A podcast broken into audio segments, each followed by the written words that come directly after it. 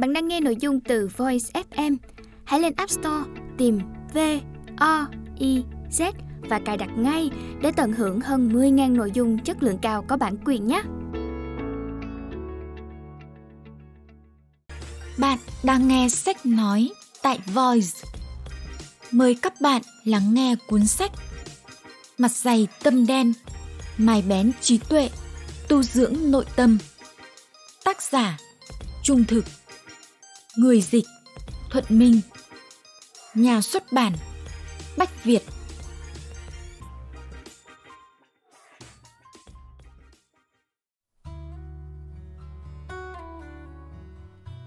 Lời nói đầu. Từ xưa, truyền thống phương Đông vốn coi trọng yếu tố nhân trong thiên địa nhân. Trong thế giới hiện đại, dù máy móc và khoa học công nghệ vô cùng phát triển, thậm chí AI, trí tuệ nhân tạo, đã tham gia vào nhiều lĩnh vực, nhưng yếu tố con người vẫn là then chốt. Đây vừa là thách thức, cũng là cơ hội để chúng ta phát triển bản thân, hoàn thiện chính mình cả về trí tuệ và tâm hồn. Nếu bạn cho rằng chỉ cần chăm chút cho kỹ năng cứng là tương lai sẽ rộng mở, không cần quá chú tâm đến việc tự nhận thức bản thân, vậy thì bạn đã sai lầm. Không biết mình đang đứng ở đâu, đang có những gì và cần vượt qua điều gì, bạn sẽ khó có thể tiến bộ và trưởng thành. Trong lịch sử, có rất nhiều nhân vật vì biết mình phải làm gì mà chiến thắng được số phận. Nhờ tin tưởng vào năng lực của bản thân, Maria Mitchell đã phát hiện ra ngôi sao chổi mới và trở thành nữ giáo sư thiên văn học đầu tiên của nước Mỹ. Tào Tháo biết khó mà lui nên đã bảo vệ được tính mạng cho đội quân khi có giao tranh. Vận động viên điền kinh Robert Hayes không bỏ cuộc khi thất bại ở Thế vận hội mùa hè Rome năm 1960, nên sau đó đã giành được huy chương vàng tại Thế vận hội Tokyo vào năm 1964. Cuộc sống không chỉ là sân chơi của những người giỏi nhất, mà còn là mảnh đất màu mỡ cho những người hiểu rõ bản thân và khao khát tiến lên. Bạn đã rất chăm chỉ, và nếu biết rõ thế mạnh của mình, biết lý trí khi giải quyết công việc, bạn sẽ còn đạt được những bước tiến xa, dài hơn. Bạn được ưu ái cho vẻ ngoài ưa nhìn rồi, và nếu biết rèn giũa, năng lực giao tiếp, kết nối, bạn sẽ thực sự được quý mến, tôn trọng. Bạn rất thông minh nhanh nhạy, nếu có thể cởi mở, hạ thấp cái tôi, chịu khó lắng nghe lời góp ý và rút kinh nghiệm từ thất bại, bạn sẽ nuôi dưỡng được một trí tuệ mẫn tiệp, nhìn thấu suốt nhiều vấn đề của cuộc sống. Trở thành phiên bản vững mạnh và sáng rỡ của chính mình không phải là chuyện ngày một ngày hai, mà là thông qua quá trình nhìn nhận, đánh giá và nỗ lực thay đổi trong một thời gian dài. Thật may là bất cứ lúc nào bạn cũng có thể bắt đầu hành trình này. Vậy nên đừng lo lắng nếu bạn vẫn đang mơ hồ về chính mình và không biết làm thế nào để hoàn thiện bản thân. Hãy tích cực rèn giũa bản lĩnh, mặt dày tâm đen. Cụ thể hơn là học được cách mài bén trí tuệ, tu dưỡng nội tâm của mình. Hãy bắt tay ngay từ bây giờ và để cuốn sách trên tay đồng hành cùng bạn. Để biết thêm về cách ứng xử tại chốn công sở và trong cuộc sống, mời bạn đón đọc bộ sách Mặt dày tâm đen với các chủ đề: Trở thành nhà quản lý linh hoạt và quyết đoán, nhân viên khéo léo tỏa sáng chốn văn phòng, mài bén trí tuệ, tu dưỡng nội tâm và đối nhân tinh tế, xử thế vững vàng. Hết lời nói đầu.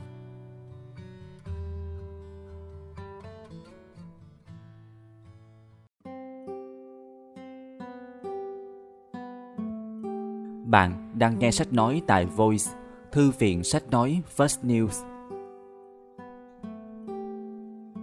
Châm ngôn để suy ngẫm.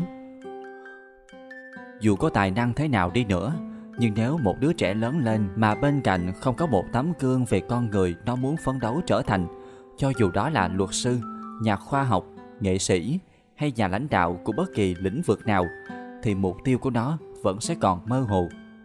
Những tấm gương trong sách vở hay trên bản tin thời sự, cho dù có được nhiều người kính trọng hay có khả năng truyền cảm hứng thế nào, nói cho cùng cũng là quá xa vời với đời thực, chứ đừng nói tới chuyện tạo ra được ảnh hưởng.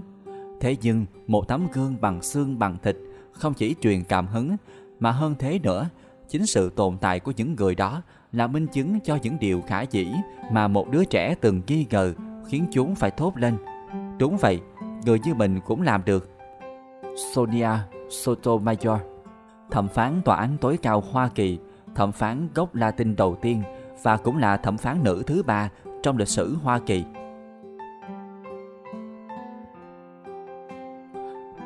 Mẫu đối thoại số 1: mục tiêu. Lắng nghe. Chúng tôi không mong đợi các em quyết định làm gì với cả cuộc đời sau này của chính mình ngay từ hôm nay. Đó không phải là mục tiêu của mẫu đối thoại này. Trong thực tế, các mục tiêu trong đời thay đổi thường xuyên đến nỗi yêu cầu như thế sẽ là không thực tế. Chúng tôi muốn trò chuyện với em về việc chuẩn bị những mục tiêu cấp bách hơn trong thời gian 6 tháng, 1 năm, 3 năm, 5 năm. Các em thậm chí còn có thể đặt mục tiêu cho một ngày hay là một tuần. Rất nhiều người có những mục tiêu như thế, nhưng thay vì gọi đó là mục tiêu, họ chỉ đơn giản gọi nó là danh sách công việc. Vậy nên, hãy thử nghĩ xem, hiện giờ em đang ở đâu? Em muốn đi đến nơi đâu? Cần làm gì để đến được đó? Em biết không, mục tiêu chính là hệ thống định vị GPS riêng của em đấy. Bản thân chúng tôi nếu phải rời nhà đến một nơi xa lạ nào đó mà không có thứ công cụ tuyệt vời ấy trong xe và trong điện thoại để dẫn đường thì chúng tôi cũng sẽ hơi lo lắng đấy. Mục tiêu cũng đóng vai trò tương tự, nó giúp cho em đi đúng đường. Một khi em đã biết mình muốn đi tới đâu, mục tiêu chính là thứ giữ cho em đi đúng hướng. Vậy làm thế nào em biết em muốn đi đâu? Nếu em có thể nhìn thấy được tương lai của mình thì điều gì sẽ làm cho em cảm thấy phấn khích? Quên ý tưởng là mình sẽ thắng giải độc đắc cuộc đời đi. Hãy xem lại nào. Điều gì sẽ khiến cho em hạnh phúc? Điều gì sẽ khiến cho các em tự hào về tương lai của mình? Hoặc hãy cứ nghĩ về bản thân mình lúc này. Em thích làm gì? Em có thích môn thể thao nào không? Em có thích tham gia một trò chơi cụ thể nào không? Em có phải là một vũ công? Em có phải là một người ưa thích viết lách? Em có phải là người thích đọc sách? Tất nhiên là không tính lúc này nhé. Nếu em có thể bỏ qua thêm thời gian để làm một việc, việc đó sẽ là gì? Em nghĩ ra chưa? Hy vọng là rồi, bởi vì chúng ta sẽ đi bước tiếp theo. Trước khi chúng ta tiếp tục, có một khái niệm cực kỳ quan trọng em cần biết. Đừng lo lắng, nó không xa lạ gì đâu. Có khi em từng nghe qua rồi, em cần phải ghi lại những mục tiêu của mình. Mục tiêu giúp em đi đúng đường. Một khi em đã biết mình muốn đi tới đâu, mục tiêu sẽ giữ cho em không đi chệch ra khỏi con đường em đã chọn. Một trong những người hướng dẫn làm việc khá thân cận với chúng tôi, tiến sĩ Stephen R. Covey, nói rằng mục tiêu vẫn chưa hẳn là thứ em thật lòng muốn nếu em chưa viết ra giấy và chưa có những kế hoạch khả thi để đạt được nó. Thôi đề ra mục tiêu đi, ông viết. Mục tiêu chỉ là mơ mộng hão huyền nếu em không có một kế hoạch cụ thể để đạt được nó. Tiến sĩ Covey gọi đây là tập trung vào mục tiêu từ khi bắt đầu. Trong cuốn sách 7 thói quen của người thành đạt, nó là thói quen thứ hai. Nếu em bắt đầu với mục tiêu đã định trước, em sẽ có thời gian để tạo dựng trong tâm trí mình hình ảnh về nơi em muốn đến hay là con người em muốn trở thành. Sau đó, trong khi lên kế hoạch, em sẽ xem xét lại những lựa chọn và quyết định của mình với hình ảnh các em đã xây dựng trong tâm trí này. Nó có phải là một phần trong kế hoạch của em để đạt được mục tiêu không? Nó có giúp em đến được nơi em muốn đến không? Việc viết xuống những mục tiêu của mình là rất quan trọng, bởi điều đó phản ánh đúng khát vọng trong lòng em. Khi em viết xuống một mục tiêu, tâm trí em sẽ dễ dàng ghi nhớ nó hơn, bởi mục tiêu cần được nuôi dưỡng bởi cả suy nghĩ lẫn hành động. Thậm chí khoa học cũng ủng hộ nguyên lý này. Ngay cả khi em không thích khoa học thì có thể em vẫn thấy điều này khá thú vị đấy. Giáo sư F. Vogel của trường Đại học Oregon từng nghiên cứu về phản ứng của não bộ khi chúng ta đặt mục tiêu. Ông đã sử dụng rất nhiều thiết bị công nghệ cao để vẽ bản đồ bộ não một cách cơ bản. Ông so sánh một bộ não hoạt động hiệu quả với một tòa nhà có người bảo vệ to con đứng gác cửa. Người có nhiệm vụ kiểm tra xem ai được đi vào và ai phải đứng ngoài tòa nhà. Nếu có mục tiêu, em sẽ có thể báo cho bộ não biết cái gì được đi vào và cái gì phải bị tống ra ngay lập tức. Khi em viết xuống mục tiêu của mình, bộ não của em sẽ ghi nhận mục tiêu và hiểu rằng điều đó rất quan trọng. Giáo sư Vogel nhận thấy rằng một khi mục tiêu của em được thiết lập, một phần trong bộ não gọi là nhân cầu nhạc sẽ đóng vai trò ông bảo vệ to con đứng gác cửa. Với một mục tiêu xác định rõ ràng, bộ não của em sẽ hợp tác cùng em để tống những thứ có thể làm cho em sao lãng ra ngoài. Nghe hay thật phải không nào? Vậy hãy viết mục tiêu của mình xuống, càng chi tiết càng tốt. Thật sự thì chúng tôi sẽ chấp nhận bất cứ mục tiêu gì mà em có thể nghĩ ra. Đây không phải là bài tập lấy điểm đâu. Vậy nên nếu tất cả những gì mà em nghĩ đến chỉ là vào đại học thôi, chúng tôi cũng sẽ chấp nhận luôn. Đương nhiên là cách viết kiểu như đậu một trường đại học trong top 20 trước năm 19 tuổi vẫn tốt hơn, bởi đó là một mục tiêu rõ ràng hơn. Thế nhưng chúng ta có thể bắt đầu từ đâu cũng được. Em sẽ cần có vài mục tiêu trong học tập, ví dụ như đạt điểm cao ở trường cấp 3, đạt điểm cao trong kỳ thi tuyển vào đại học, đổ vào một trường đại học tốt. Tất cả những điều trên đều là những mục tiêu học tập em cần cân nhắc. Thế nhưng em cũng cần nghĩ đến những thứ khác nữa. Em có muốn học một nhạc cụ hay là tập một môn thể thao nào không? Em có thích thành lập một đội nhóm nào không? Em có thích tham gia sự kiện ở trường học hay là ở cộng đồng nơi em ở không? Em có muốn tiết kiệm ít tiền để mua thứ gì đặc biệt không? Nếu câu trả lời của em là có cho bất kỳ câu hỏi nào ở trên, vậy hãy lập mục tiêu đi. Nghĩ xem làm cách nào để đạt được những mục tiêu đó. Nhập điểm đến vào hệ thống định vị GPS của em. Ở đầu cuốn sách, chúng ta đã nói đến tầm quan trọng của phụ huynh hoặc người hướng dẫn trong quá trình này. Nhắc lại một chút nhé. Phụ huynh hay là người hướng dẫn ở đây là người em cảm thấy có thể thoải mái chia sẻ về cuộc sống, kế hoạch và đặc biệt là mục tiêu của mình. Sự giúp đỡ của phụ huynh, người hướng dẫn trong quá trình này mang lại rất nhiều lợi ích. Đầu tiên, họ có thể nhận ra được những tiềm năng của em mà chính em cũng không biết mình có, và có thể giúp em đặt ra mục tiêu cao hơn mục tiêu mà em nghĩ mình có thể đạt được. Thứ hai, họ sẽ cổ vũ em đạt đến mục tiêu của mình. Em cần có ai đó bên cạnh để đảm bảo mình không bỏ cuộc, đặc biệt là vào những lúc em cảm thấy suy sụp. Điều này là rất quan trọng. Và cuối cùng, nhưng không kém phần quan trọng, họ có những kỹ năng và kinh nghiệm cụ thể để hướng dẫn em trên con đường tới thành công. Ngoài phụ huynh, có thể em còn có nhiều người hướng dẫn. Thế nhưng điều quan trọng là phải có phụ huynh, người hướng dẫn cụ thể cho từng mục tiêu. Đưa họ xem danh sách mục tiêu của em và gặp gỡ họ thường xuyên để xem xét tiến độ của mình. Hãy nói cho phụ huynh, người hướng dẫn biết lý do tại sao em chọn họ. Chúng tôi biết họ sẽ rất vui lòng giúp đỡ em và sẽ cẩn thận giám sát em hoàn thành những mục tiêu em đặt ra. Cho dù đó là ai đi nữa, hãy đảm bảo em luôn có ít nhất một phụ huynh, người hướng dẫn để trao đổi mỗi tuần. Thêm vào đó, hãy đảm bảo phụ huynh, người hướng dẫn đó thực sự thật lòng khi mà nhận xét tiến độ của em. Chúng tôi hy vọng em cũng sẽ kêu gọi bạn bè của mình tham gia tiến trình này. Giờ em đã đủ lớn để hiểu được giá trị và lợi ích của tình bạn. Ngay cả bây giờ, một số người có ảnh hưởng nhất trong cuộc đời chúng tôi vẫn là những người bạn chúng tôi chơi cùng từ hồi cấp 2. Chúng tôi đã học tập cùng nhau qua những năm tháng đó và giúp đỡ nhau trên suốt chặng đường. Chúng tôi tin các em cũng sẽ làm như vậy. Có bạn bè tốt sẽ giúp em trở thành một con người tốt hơn.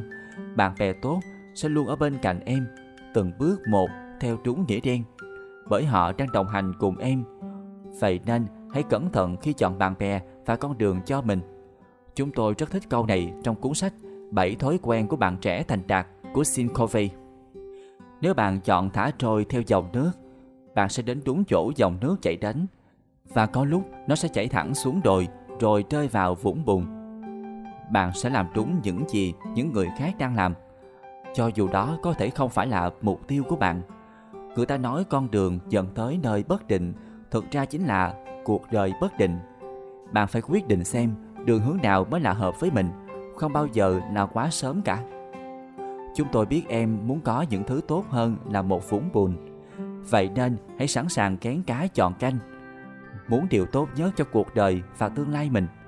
Và nếu điều đó có nghĩa là em phải đi ngược dòng chảy thì cũng được thôi. Học hỏi. Ở trường cấp 2, chúng tôi kết bạn với Theo. Theo chiến đấu với bệnh béo phì trong suốt thời thơ ấu và kéo dài đến tận cấp 2. Cân nặng của cậu ấy chưa bao giờ tăng đến độ phải nằm một chỗ. Thế nhưng chúng tôi biết rằng cậu ấy vẫn không hài lòng với vẻ ngoài của mình. Cho dù còn rất nhỏ tuổi, cân nặng đó đã gây tác động xấu đến cả thể chất và tâm lý của cậu ấy rồi. Một ngày hè nọ, mọi thứ thay đổi. Chúng tôi không rõ lắm chuyện gì đã xảy ra, nhưng Theo bắt đầu đặt mục tiêu giảm cân. Cậu ấy đã phát mệt với vẻ bề ngoài của mình và phát ngán với những cảm giác chán nản bên trong.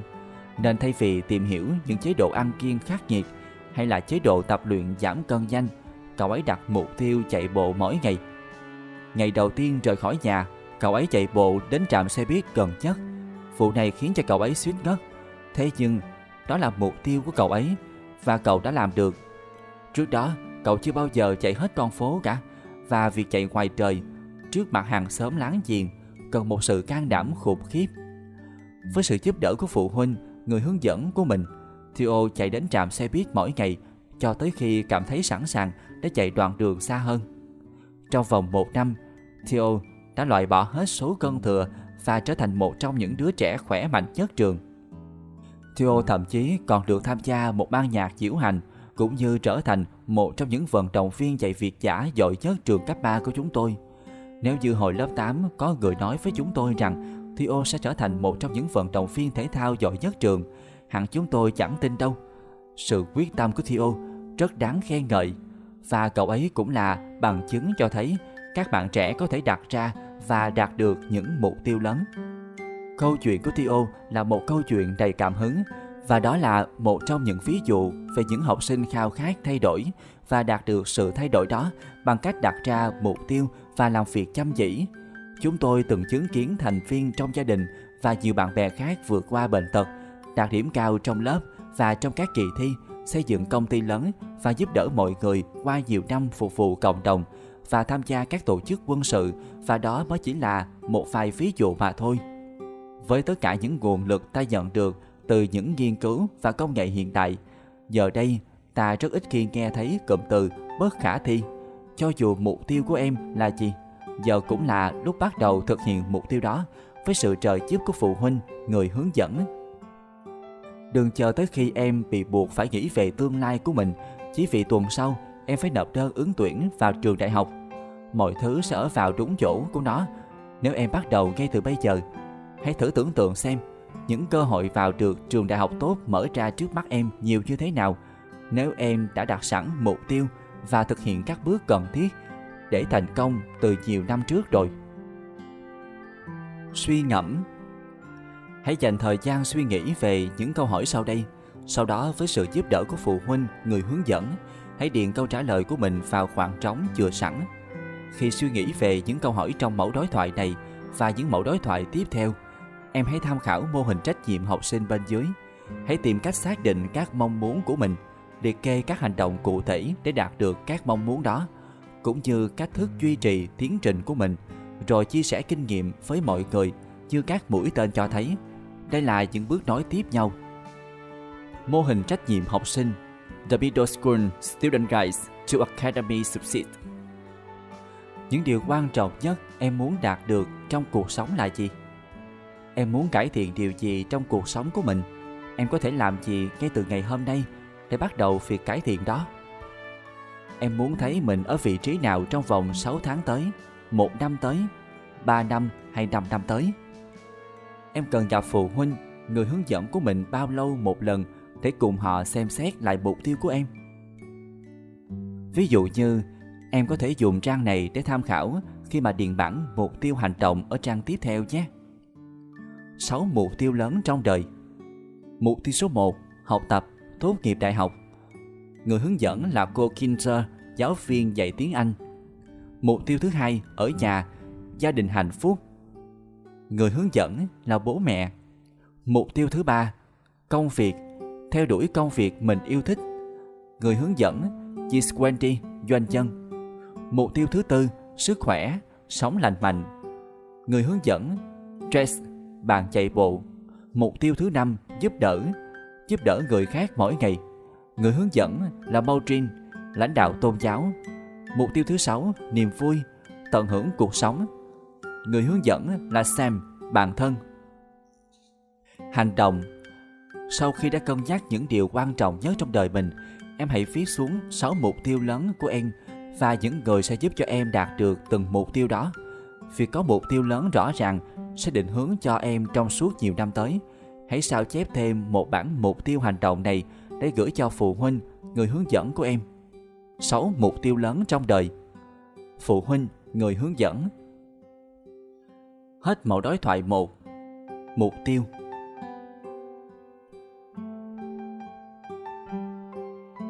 Châm ngôn để suy ngẫm. Một cách nữa để có sự chuẩn bị tốt là suy nghĩ theo hướng tiêu cực. Đúng, tôi là một kẻ lạc quan.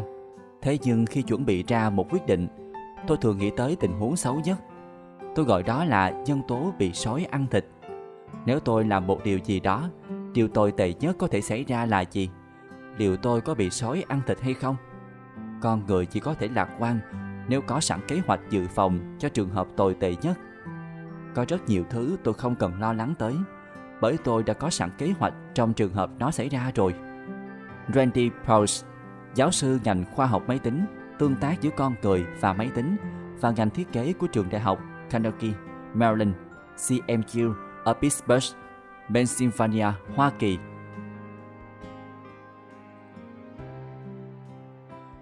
Mẫu đối thoại 2. Lập kế hoạch và chuẩn bị.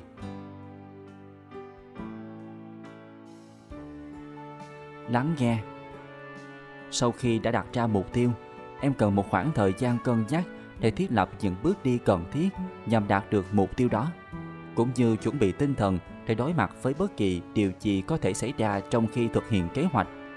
Hãy bắt đầu cùng lập kế hoạch nào. Chúng tôi sẽ nói thêm về việc lập kế hoạch hàng ngày trong một mẫu đối thoại khác về việc quản lý thời gian. Còn bây giờ, hãy chỉ nói về việc lập kế hoạch và chuẩn bị có thể giúp cho em đạt được đến mục tiêu của mình như thế nào. Một phương pháp lên kế hoạch và chuẩn bị hiệu quả thành từng thời kỳ 6 tháng 1. Việc biết mình muốn làm gì vào hôm nay, ngày mai, tuần sau và tháng sau là rất quan trọng.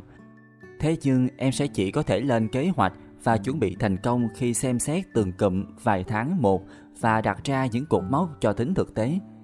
Đối với chúng tôi, những cột mốc có ý nghĩa là vào đầu năm mới và đầu năm học mới.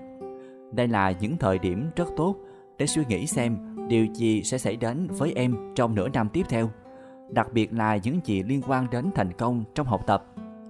Em có kế hoạch gì cho 6 tháng tới? Em có ý tưởng gì chưa? Nếu vẫn chưa, chúng tôi muốn gợi ý cho em một cách để bạn nghĩ ra ý tưởng. Cơ bản là thế này, dành thời gian để nghĩ về nó. Về phần mình, chúng tôi suy nghĩ tốt nhất là vào sáng sớm. Hy vọng là mỗi buổi sáng em không phải cuống cuồng lên từ lúc chuông đồng hồ reng cho đến khi chuông vào lớp reng.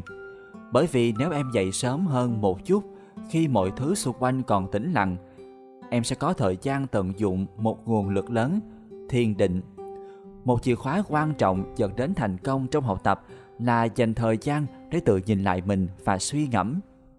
Quá trình thiền định hay tự nhìn lại ở mỗi người đều khác nhau, và mặc dù chúng tôi thực hành thiền định vào buổi sáng, các em có thể thiền vào bất cứ thời gian nào trong ngày. Một số người bắt đầu ngày mới bằng cách yên lặng đọc sách hay là viết lách. Số khác suy nghĩ hiệu quả nhất khi đang chơi thể thao sau giờ học hay là trong lúc tắm rửa vào buổi tối. Việc em tĩnh lặng suy ngẫm để lập kế hoạch cho từng ngày theo cách nào không quan trọng. Điều quan trọng là em muốn thực hiện và thực hiện thường xuyên. Tại sao vậy? Bởi vì cuộc sống rất ồn ào. Em thường chìm trong tiếng ồn từ những hoạt động hàng ngày. Những âm thanh xáo động bên ngoài từ TV hay những thiết bị truyền thanh tương tự, những thông điệp có hại từ truyền thông, và thậm chí là có những người bạn còn cố khiến cho em sao lãng và thất bại. Nhưng nếu dành thời gian để suy ngẫm trong yên lặng, em có thể tập trung vào điều gì thực sự quan trọng với mình. Em sẽ có thể tập trung vào mục tiêu của mình. Em sẽ lập được kế hoạch để mà đạt được những mục tiêu đó. Quá trình suy ngẫm này không phải là điều mà các em chỉ thực hiện mỗi tuần một lần là được. Trong cuốn 7 thói quen của người thành đạt, thói quen thứ 7, rèn giũa bản thân, tiến sĩ Covey đã giải thích rằng ta cần phải thiền định hàng ngày. Tại sao? Bởi vì bữa ăn ngày hôm qua sẽ không giải quyết được cơn đói ngày hôm nay.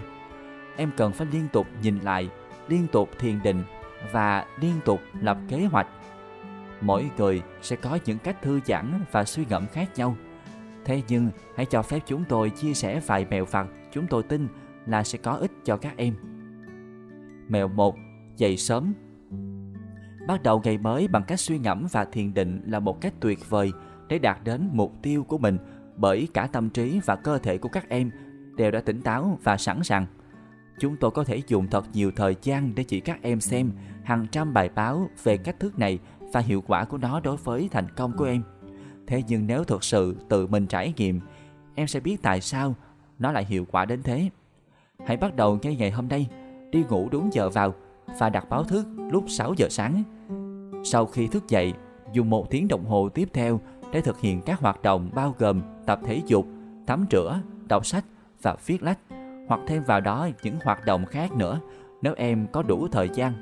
Sau khi hoàn thành tất cả những hoạt động đó, em có thể kết thúc quá trình chuẩn bị cho ngày mới và đến trường. Chúng tôi biết có thể em đang nghĩ là nghe hay đấy, nhưng mà mình không làm đâu. Vâng, chúng tôi chỉ là đề nghị em thử thôi, và chúng tôi hứa rằng em sẽ dần thích những giờ sáng này hơn là bất cứ khoảng thời gian nào khác trong ngày nhờ độ hiệu quả em đạt được. Mẹo 2. Tập thói quen nghĩ về cả ngày của mình trong khi chuẩn bị vào buổi sáng. Em cần chuẩn bị cho những việc gì? Em sẽ gặp những ai? Em có đang quên mất cái gì không? Và liệu có cơ hội nào em chưa nghĩ tới không? Cuộc sống rất ồn ào. Em thường chìm trong tiếng ồn từ những hoạt động hàng ngày, những âm thanh xáo động bên ngoài từ TV hay những thứ thiết bị truyền thanh tương tự, những thông điệp có hại từ truyền thông, và thậm chí là có những người bạn còn cố khiến em sao lãng và thất bại. Nhưng nếu dành thời gian để suy ngẫm trong yên lặng, em có thể tập trung vào điều gì thực sự quan trọng với mình. Em sẽ có thể tập trung vào mục tiêu của mình. Em sẽ lập được kế hoạch để đạt được những mục tiêu đó. Mẹo 3. Hãy đảm bảo em lên kế hoạch và dành đủ thời gian để làm hết bài tập về nhà. Kiểm tra lại thời gian biểu của mình xem em cần bao nhiêu thời gian để hoàn thành tốt bài tập về nhà. Mẹo 4. Dùng những công cụ hỗ trợ giúp em lập thời gian biểu. Em có thể mua một cuốn sổ làm việc cá nhân, có thể dùng ứng dụng lập kế hoạch trong điện thoại, hoặc mua một cuốn lịch. Em cũng có thể lập kế hoạch thời gian biểu trên máy tính. Cứ chọn bất cứ phương pháp nào thuận tiện nhất cho mình. Và em biết không, em còn rất trẻ. Thế có nghĩa là em có rất là nhiều thời gian để mà thử nhiều phương pháp khác nhau. Chúng tôi chỉ đơn giản khuyên em nên có một thứ gì đó để ghi xuống những kỳ hạn quan trọng cũng như danh sách công việc của mình. Sẽ có nhiều thứ em nghĩ ra mà em cần nhớ. Cứ ghi xuống. Ví dụ, nếu biết hôm nay mình sẽ phải thuyết trình trong tiết sử, và trong khi thực hiện các hoạt động buổi sáng, em nảy ra ý tưởng mở một đoàn băng nào đó trong lúc thuyết trình, nhớ ghi lại. Đó sẽ là lời nhắc nhở rõ rệt để em thực sự nghĩ đến việc phải thực hiện ý tưởng đó. Cũng như với mục tiêu, em có thể sẽ quên mất những ý tưởng đột xuất của mình nếu như không viết chúng xuống. Để làm việc hiệu quả hết mức có thể, một danh sách việc cần làm được cập nhật thường xuyên là điều cần thiết, và tin chúng tôi đi, đa phần những ý tưởng hay nhất của em sẽ nảy ra vào lúc sáng sớm. Mẹo 5. Điều cuối cùng chúng tôi mong em cân nhắc là cần phải tìm hiểu kỹ thông tin trong lúc lập kế hoạch và chuẩn bị. Có quá nhiều người quyết định chuẩn bị làm một điều gì đó mà không hiểu tường tận lựa chọn của mình. Ví dụ, khi đến thời điểm đăng ký thi đại học, có rất là nhiều bạn bè của chúng tôi chỉ đơn giản nộp đơn vào những trường đại học gần nhà nhất, hoặc là những trường có thành viên gia đình họ từng theo học. Một số người thậm chí còn không nghĩ tới chuyện vào đại học sau khi tốt nghiệp cấp 3, bởi chẳng có ai khuyến khích họ đi học cả. Có thể là vì chính phụ huynh, người hướng dẫn của họ cũng không đi học đại học. Đó chỉ là một ví dụ thôi, nhưng chúng tôi cũng muốn đề cập tới rất là nhiều trường hợp khác, như là chọn môn học nào ở trường, làm việc ở đâu, hay nên tham gia hoạt động nào. Điều quan trọng là thế này, em cần tìm hiểu, bỏ ra 1 tiếng để mà cân nhắc lựa chọn của mình và lập danh sách điểm lợi, điểm hại. Việc lên kế hoạch và chuẩn bị cho tương lai là quá quan trọng, nên em không thể chỉ dựa vào những phản ứng tức thời.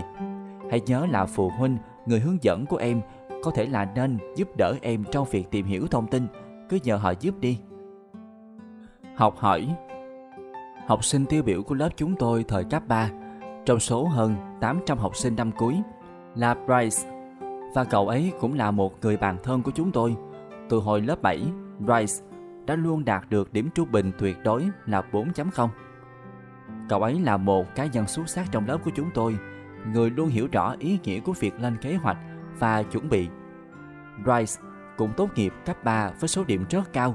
Ngoài ra, cậu còn nhận được học bổng để vào bất kỳ trường đại học nào cậu ấy muốn mà không cần phải trả học phí. Chúng tôi nhớ là hầu như không có lần nào mà Bryce đến lớp mà không làm bài tập hay chưa đọc trước bài học. Bryce vẫn thường hơi dè dặt. Cậu ấy không phải loại học sinh biết tuốt, thường xuyên giơ tay phát biểu, cho dù cậu ấy vẫn đặt câu hỏi khi cần. Bryce chỉ đơn giản là hiểu tầm quan trọng của việc chuẩn bị và lên kế hoạch mỗi ngày. Cậu ấy đã xây dựng điều này thành một thói quen hàng ngày và luôn suy ngẫm trước mọi thứ. Vào năm lớp 7, Bryce biết rằng sự chăm chỉ của cậu ấy đã mang lại lợi ích lâu dài và cậu bắt tay vào viết hồ sơ cá nhân cho mình ngay từ lúc đó. Cậu ấy tìm hiểu về các thầy cô và môn học trong trường để mà tìm đúng những lớp phù hợp với năng khiếu và nguyện vọng của mình. Chúng tôi vẫn thường bắt gặp Bryce đọc sách và suy ngẫm, và qua nét chăm chú trên gương mặt của cậu ấy, chúng tôi có thể thấy được cậu ấy hoàn toàn tập trung. Cậu ấy quá chăm chỉ chăng? À, có một chút. Thế nhưng như thế không có nghĩa là cậu ấy không có những sở thích, thú vui hay là bạn bè đâu nhé. Sẽ luôn có đủ thời gian để làm mọi thứ nếu em chăm chỉ và không trì hoãn. Chúng tôi đã học được rất là nhiều điều từ Bryce về cách dành thời gian cho một mục tiêu nào đó và lập kế hoạch để đạt được nó.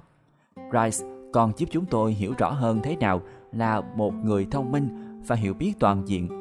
Đúng là một số người sinh ra đã thông minh hơn người, nhưng em cũng có thể tự rèn luyện để trở nên thông minh với việc lập kế hoạch và chuẩn bị đúng cách. Suy ngẫm. Dành thời gian suy nghĩ những câu hỏi sau đây. Sau đó, với sự giúp đỡ của phụ huynh, người hướng dẫn, hãy điền câu trả lời của mình vào chỗ trống cho sẵn. Em cần lên kế hoạch và chuẩn bị những gì cho 6 tháng tới?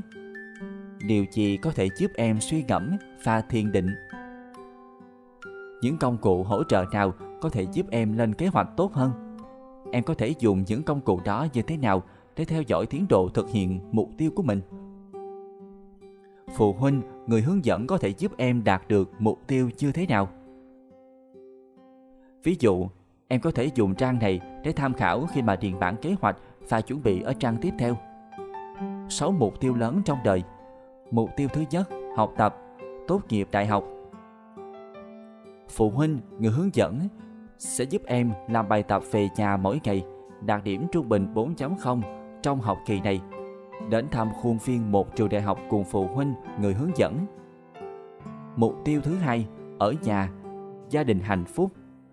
Phụ huynh, người hướng dẫn sẽ giúp em mỗi ngày dành thời gian nhiều hơn với gia đình, phụ giúp làm việc nhà, viết nhật ký mỗi tuần. Mục tiêu thứ ba, công việc, theo đuổi công việc mình yêu thích. Phụ huynh, người hướng dẫn sẽ giúp em đến thăm chỗ làm của hai người để hiểu về công việc của họ, xem lại tài chính của mình mỗi tuần, đọc hết một cuốn sách hay. Mục tiêu thứ tư, sức khỏe, sống lành mạnh. Phụ huynh, người hướng dẫn sẽ giúp em tập thể dục 3 lần mỗi tuần, không ăn quá nhiều đồ ngọt, dành thời gian thiền định, suy ngẫm hàng ngày, ngủ ít nhất 7 tiếng mỗi đêm. Mục tiêu thứ 5, giúp đỡ người khác mỗi ngày. Phụ huynh, người hướng dẫn sẽ giúp em tham gia hoạt động tình nguyện tại địa phương, ít nhất mỗi tuần một lần, kết bạn mới ở trường, giúp bạn làm bài tập. Mục tiêu thứ 6, niềm vui, tận hưởng cuộc sống. Phụ huynh, người hướng dẫn sẽ giúp em phá kỷ lục cũ trong trò chơi yêu thích, tham gia một câu lạc bộ ở trường, chơi môn thể thao, nhạc cụ, hoạt động ưa thích mỗi tuần. Hành động. Sau khi đã suy nghĩ về 6 mục tiêu cuộc đời đã liệt kê ở mẫu đối thoại trước, em hãy bắt tay vào lập kế hoạch chi tiết để đạt được những mục tiêu đó trong 6 tháng tới và liên tục lặp lại quy trình này. Hết phần mẫu đối thoại 2, lập kế hoạch và chuẩn bị.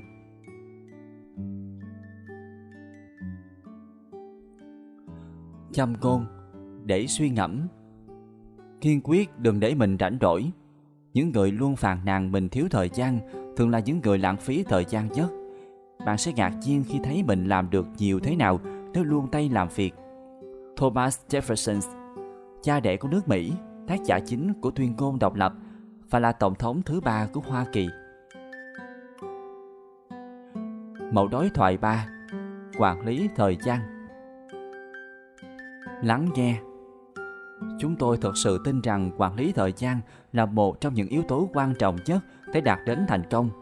Tất cả chúng ta đều có 24 giờ mỗi ngày. Trên thực tế, mỗi người đều có một khoảng thời gian dư nhau trong một ngày. Cách ta sử dụng thời gian hoàn toàn phụ thuộc chúng ta.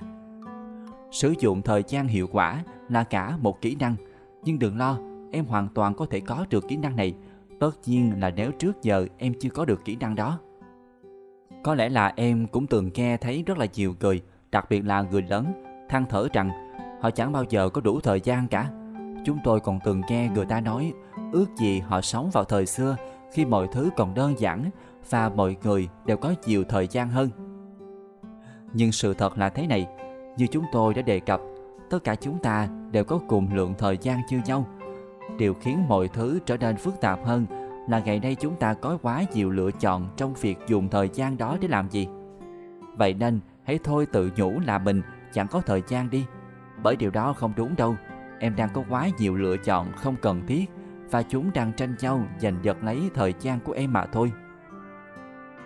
Chân lý ở đây, cách em sử dụng thời gian của mình cho thấy em thật sự coi trọng điều gì. Hãy cùng phân tích nhé. Mỗi ngày em có 24 giờ, phần lớn thời gian đó em cần phải ngủ. Điều đó có tầm quan trọng thiết yếu và một khoảng thời gian lớn nữa để học hành ở trường. Thế nhưng ngoài lượng thời gian đó ra, vẫn còn dư một khoảng thời gian nữa để em có thể sử dụng thật hiệu quả. Và nếu em chọn sử dụng thời gian một cách khôn ngoan, em sẽ có được một kỹ năng sử dụng cả đời nhằm đảm bảo cho em thành công lâu dài về sau. Nếu em vẫn chưa thành thạo kỹ năng này, chúng tôi rất sẵn sàng chia sẻ với em những điều đã giúp chúng tôi thành công. Cứ dùng những thứ đồ điện tử tuyệt vời em đang có, sử dụng nó để học hành hiệu quả, cả bây giờ và suốt những năm cấp 3 nữa. Ghi lại thời gian biểu của mình. Em có thể ghi lại bằng nhiều cách, nhưng hai cách phổ biến nhất là viết tay bản kế hoạch hoặc dùng chương trình lịch điện tử trên điện thoại và hoặc là máy vi tính của em. Cứ chọn cách phù hợp với mình nhất nhé. Trong những năm cấp 2, thời gian của em có thể không chỉ là của riêng em. Ngay cả khi em không nghĩ như vậy, cuộc sống của em vẫn rất bận rộn. Chúng tôi biết em có cả một chuỗi hoạt động thường lệ vào mỗi buổi sáng. Bởi vì ở mẫu đối thoại trước, chúng tôi đã khuyến khích em làm như thế. Em phải đi học đủ tiết mỗi ngày. Em còn làm bài tập về nhà. Em phải tham gia hoạt động sau khi tan trường. Em phải ăn uống. Em còn có bạn bè và có cả những sở thích, và có thể em còn nhiều hoạt động khác nữa. Em cần phải bắt đầu ghi hết những thứ này vào lịch để sắp xếp chúng cho hợp lý. Ví dụ như vào đầu năm học mới, em sẽ nhận được một danh sách các yêu cầu và bài tập, câu hỏi, bài kiểm tra gọi chung là giáo trình môn học. Em đã bao giờ mang tờ giáo trình đó về nhà và ghi chú tất cả những kỳ hạn trên giáo trình vào thời gian biểu của mình chưa? Tại sao lại chưa? Em cần phải biết hạn chót của mọi thứ em cần phải làm để không bị động trước nó. Nếu thầy giáo môn khoa học giao cho em một bài tập cuối kỳ, hạn chót là 4 tháng nữa, thì cứ ghi nó vào thời gian biểu của mình. Và nếu em dùng lịch điện tử thì hãy cài nhắc nhở mỗi tháng. Em thậm chí còn có thể cài nhắc nhở sau mỗi buổi học để chuông báo lên làm dự án khoa học. Bằng cách này, em sẽ tự do tâm trí để học tập dễ dàng hơn trong lớp, bởi em biết mình đã chuẩn bị những bước cần thiết rồi. Tương tự, việc lên lịch làm bài tập về nhà cũng rất quan trọng, bởi em có thể có tới 3 bài kiểm tra trong cùng một tuần mà không nhận ra cho đến khi nước đến chân mới nhảy, chỉ vì quên không ghi lại. Nếu đã lên lịch từ trước, em sẽ nhận ra tuần đó rất bận rộn và chuẩn bị sẵn cho đó. Lập một thời gian biểu chi tiết và kỹ lưỡng mất rất là nhiều thời gian, đặc biệt là khi em mới làm quen với việc này. Nhưng đừng lo lắng, một khi đã quen, em sẽ thấy việc lập kế hoạch rất thú vị, bởi em thấy mình đang làm việc ngày càng hiệu quả hơn. lịch làm việc càng ngày được lấp đầy, em sẽ càng thấy rõ được mình cần phải cải thiện những lĩnh vực nào trong cuộc sống. Hãy cứ dùng những thiết bị công nghệ và nguồn lực hỗ trợ tuyệt vời mà em có, sử dụng nó để học hành cho hiệu quả, cả bây giờ và suốt những năm cấp 3 nữa. Đừng quên thư giãn nhé, em hoàn toàn có quyền chủ động để mà lên kế hoạch để nghỉ ngơi. Em sẽ thấy vui hơn nếu có sự cân đối hợp lý giữa những việc em phải làm với những việc em muốn làm. Nếu vài tháng tới có một buổi hòa nhạc hay là một bộ phim em đã mua vé sẵn, cứ điền vào thời gian biểu, em sẽ thấy mình thật sự trông đợi những sự kiện như vậy. Đừng dấn quá sâu vào những hoạt động tốn thời gian. Khi đã quen với lịch làm việc, em sẽ nhận ra thực sự mình có nhiều thời gian hơn mình nghĩ.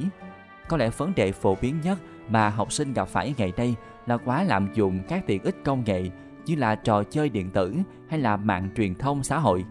Sẽ có lúc em cần phải bỏ hết những thứ gây sao lãng ấy và tập trung vào những nhiệm vụ quan trọng trước mắt. Chẳng có gì khiến cho học sinh thất bại nhiều hơn những thứ vô bổ dễ gây ra nghiện này cả. Nếu em không thể tự mình làm được điều này, hãy nhờ phụ huynh, người hướng dẫn can thiệp và giúp mình đặt ra giới hạn phù hợp. Có người nói chúng ta không cần phải lên kế hoạch cho từng phút một trong ngày. Chúng tôi đồng ý. Tất nhiên là tất cả chúng tôi đều muốn có nhiều thời gian rảnh. Thế nhưng thời gian biểu chi tiết vẫn sẽ giúp các em thấy được những thời điểm mà mình có thể thư giãn. Ta có thể chèn những hoạt động tùy hứng mang lại cho ta niềm vui vào thời gian biểu. Thực tế là chúng ta còn có thể lên lịch thời gian rảnh nữa. Càng có tổ chức, em sẽ càng kiểm soát thời gian của mình tốt hơn. Hãy phân tích một ngày của mình nhé.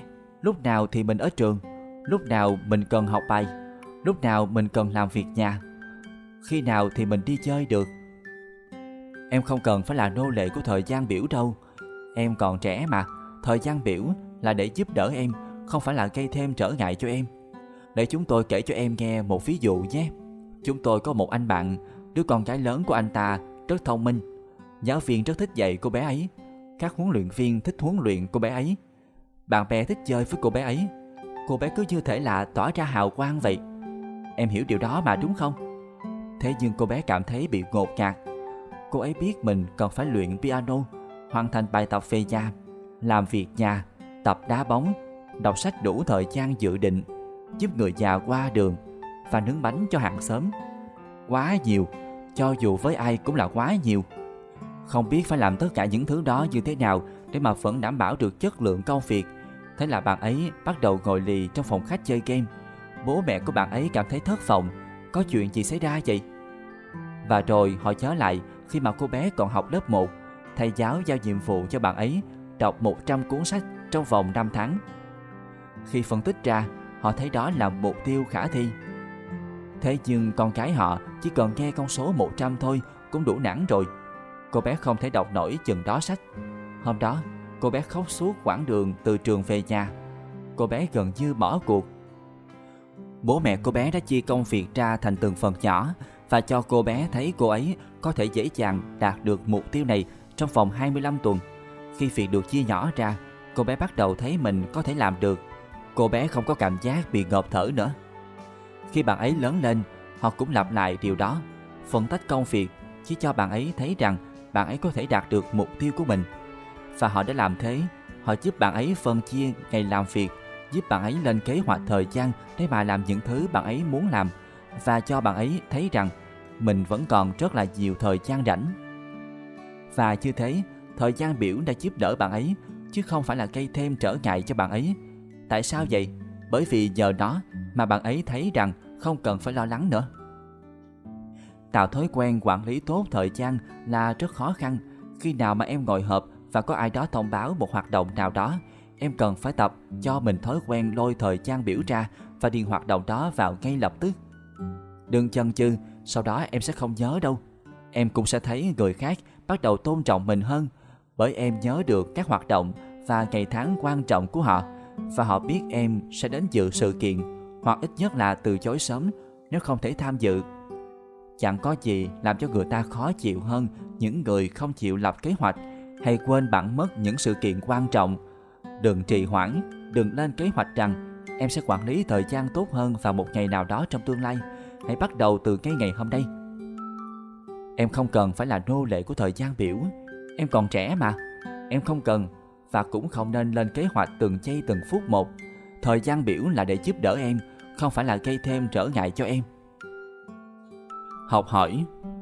Trada từng là người bạn cùng lớp của chúng tôi trước đây và là người hiểu rõ ý nghĩa của việc quản lý thời gian. Trong khoảng 4 tháng học cùng lớp với Trada, chúng tôi đã được chứng kiến tận mắt kỹ năng quản lý của cô ấy. Mùa hè trước khi mà vào học, giáo viên giao cho chúng tôi rất là nhiều sách phải đọc và tiểu luận phải nộp vào ngày đầu tiên đi học. Số lượng tiểu luận không hề nhỏ, có đến 15 cuốn sách và bài tiểu luận. Ngoài ra, chúng tôi còn có trung bình 400 trang sách phải đọc mỗi tuần và hơn 10 trang tiểu luận phải viết trong suốt cả học kỳ. Đó là một chương trình học cực kỳ nặng và thực sự buộc chúng tôi phải quản lý thời gian thật tốt. Thế nhưng, trong lúc rất nhiều bạn học khác chịu áp lực kinh khủng, Trada vẫn luôn bình tĩnh, tự chủ và dẫn đầu lớp. Chúng tôi còn nhớ, một ngày nọ, chúng tôi đang ngồi cạnh Trada. Cô ấy có hơi bị Disney ám ảnh. Rất là nhiều đồ dùng học tập của cô ấy có hình Disney. Bên cạnh máy tính bỏ túi chuột Mickey, Trada còn có một bản kế hoạch, một tập giấy ghi chú và rất nhiều dạng dán dính màu sắc khác nhau. Cô ấy thực sự có một hệ thống đồ vật cá nhân mang phong cách riêng, tạo nên dấu ấn cho mình và thế là đủ. Khi nghe giáo viên giao bài tập về nhà, Trada liền bắt tay ngay vào việc lên kế hoạch. Mỗi môn học đều được đánh dấu một màu riêng. Bài tập về nhà được tô màu sáng và được lên thời gian hoàn thành cụ thể, tùy thuộc vào lượng bài tập được giao. Chẳng có gì đáng ngạc nhiên khi mà Trada luôn chuẩn bị sẵn sàng trước mỗi tiết học và được giáo viên khen ngợi hết lời, bởi cô ấy đã lên lịch đủ thời gian để mà hoàn thành nhiệm vụ. Việc học đối với cô ấy là niềm vui, và trong lớp, danh tiếng của cô ấy tốt đến nỗi khi có học sinh nào đó không trả lời được một câu hỏi, họ sẽ nói, em không biết, thầy hỏi Trada đi. Một phẩm chất đáng khâm phục nữa của Trada là tinh thần trách nhiệm của cô ấy. Cô ấy luôn có mặt trong mỗi tiết học và sự kiện xã hội, và cũng luôn nhớ những dịp đặc biệt. Ví dụ, cô ấy nhớ ngày sinh của chúng tôi, cho dù chúng tôi chỉ nhắc tới một lần trong một buổi trò chuyện. Hẳn là cô ấy đã nhanh chóng ghi những thông tin đó vào lịch. Đó là kiểu kỹ năng quản lý thời gian để tạo nên một học sinh thành công và một con người được kính trọng. Suy ngẫm. Dành thời gian ngẫm nghĩ về những câu hỏi sau đây. Sau đó, với sự giúp đỡ của phụ huynh, người hướng dẫn, hãy điền câu trả lời của mình vào khoảng trống cho sẵn. Những điều quan trọng nhất em muốn đạt được trong cuộc sống là gì? Em muốn cải thiện điều gì trong cuộc sống của mình? Em có thể làm gì ngay từ ngày hôm nay để bắt đầu việc cải thiện đó? Em muốn thấy mình ở vị trí nào trong vòng 6 tháng tới, 1 năm tới, 3 năm hay là 5 năm tới? Em cần gặp phụ huynh, người hướng dẫn của mình bao lâu một lần để cùng họ xem xét lại mục tiêu của em? Ví dụ, em có thể dùng trang này để tham khảo khi điền bản quản lý thời gian ở trang tiếp theo. Vào thứ Hai, từ 6 giờ tới 8 giờ, thức dậy tập thể dục, tắm rửa chuẩn bị. Từ 8 giờ đến 15 giờ, làm bài tập tới hạn, dự án sinh học, bài tập toán 1, tập bản nhạc. 15 giờ đến 16 giờ, chơi thể thao. 17 giờ đến 18 giờ, ăn tối với gia đình. 18 giờ đến 19 giờ, bài tập về nhà. 19 giờ đến 21 giờ, sinh hoạt cùng gia đình. 21 giờ đến 23 giờ, đọc sách và ngủ. Vào ngày thứ Ba, từ 6 giờ đến 8 giờ, thức dậy tập thể dục, tắm rửa chuẩn bị. Từ 8 giờ đến 15 giờ, bài tập tới hạn, bản nháp tiểu luận tiếng Anh và thiết kế kỳ yếu. 15 giờ đến 16 giờ, câu lạc bộ kịch. 16 giờ đến 17 giờ, bài tập về nhà. 17 giờ đến 18 giờ, ăn tối với gia đình. 18 đến 19 giờ, piano. 19 giờ đến 21 giờ, xem TV. 21 giờ đến 23 giờ, đọc sách và ngủ. Thứ Tư, từ 6 giờ đến 8 giờ, thức dậy, tập thể dục, tắm rửa, chuẩn bị. Từ 8 giờ đến 15 giờ, bài tập tới hạn, bài tập toán 2. Từ 15 giờ đến 16 giờ, chơi thể thao. Từ 17 giờ đến 18 giờ, ăn tối với gia đình. 18 giờ đến 19 giờ, bài tập về nhà. 19 giờ đến 21 giờ, đi chơi với bạn bè. Từ 21 giờ đến 23 giờ, đọc sách và ngủ. Vào ngày thứ 5, từ 6 giờ đến 8 giờ, thức dậy tập thể dục, tắm rửa, chuẩn bị.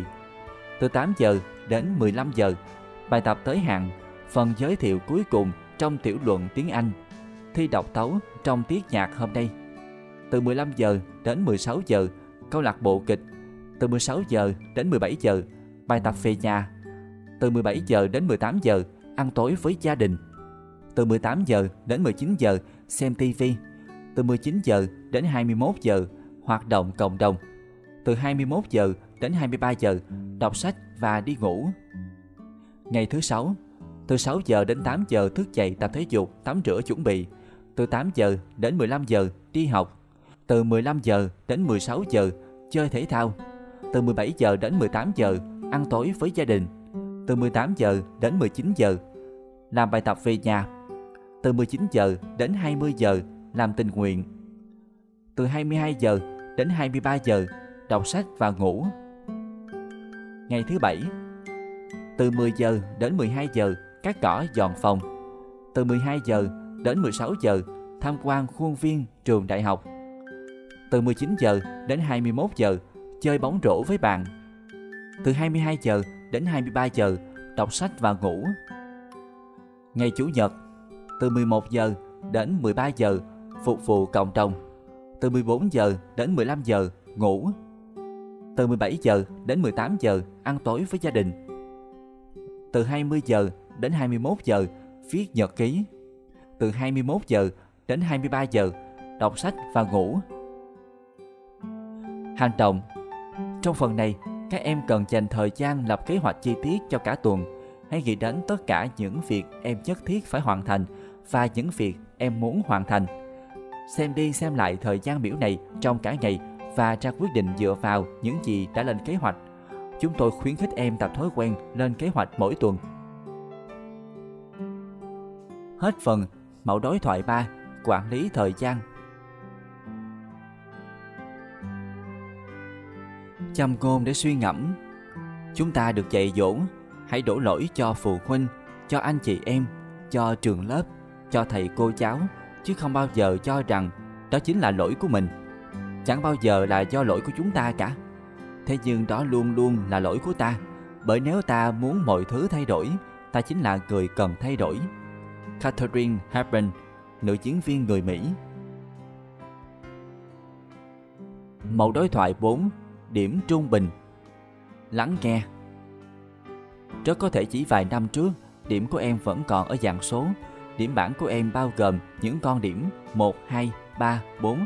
Em không rõ lắm ý nghĩa của những con số này, hay thậm chí khó có thể đem chúng đi so sánh một cách khách quan với bạn bè. Giờ thì em hiểu rồi, bây giờ điểm của em đã trở thành về dạng ABC và đáng sợ hơn nữa, nó sắp trở thành điểm chính thức, tức là được dùng để tính điểm trung bình chung của em. Trường đại học sẽ nhìn vào đó để xét tuyển. Em sẽ được xếp hạng dựa vào điểm số trung bình chung đó. Cuốn sách này độc đáo ở chỗ chúng tôi đang chuẩn bị để giúp em nghĩ về việc học đại học từ khi còn nhỏ tuổi, thậm chí trước cả khi mà em bước vào trường cấp 3. Một trong những nguyên nhân chính khiến chúng tôi làm thế là để cho em có được sự khởi đầu đúng hướng về mặt điểm số. Như đã nói, trường đại học sẽ bắt đầu xét điểm từ đầu cấp 3. Tuy nhiên, đạt điểm tốt từ trước những năm cấp 3 vẫn rất quan trọng, bởi em sẽ bắt đầu hình thành thói quen học tập từ đó. Chúng tôi thường xuyên gặp học sinh lớp 11-12 với điểm trung bình thấp và chẳng ai có thể khắc phục được chuyện đó vào thời điểm trễ nải như vậy. Em không thể quay lại quá khứ và thay đổi điểm số của mình khi đã vào năm cuối phổ thông, và điểm số là rất quan trọng khi xét tuyển đại học. Rất nhiều trường đại học ở Mỹ đang cố gắng lập ra một hệ thống để mà đánh giá trình độ các em dựa vào nhiều phương diện khác nhau bên cạnh điểm số. Họ gọi đó là tuyển sinh toàn diện, và chúng tôi ủng hộ xu hướng này.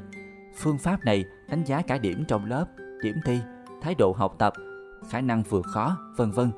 Tuy nhiên, hầu hết các trường đại học công lập và tư thục vẫn tuyển sinh theo chỉ số điểm, tức là cả điểm học tập và điểm thi của em.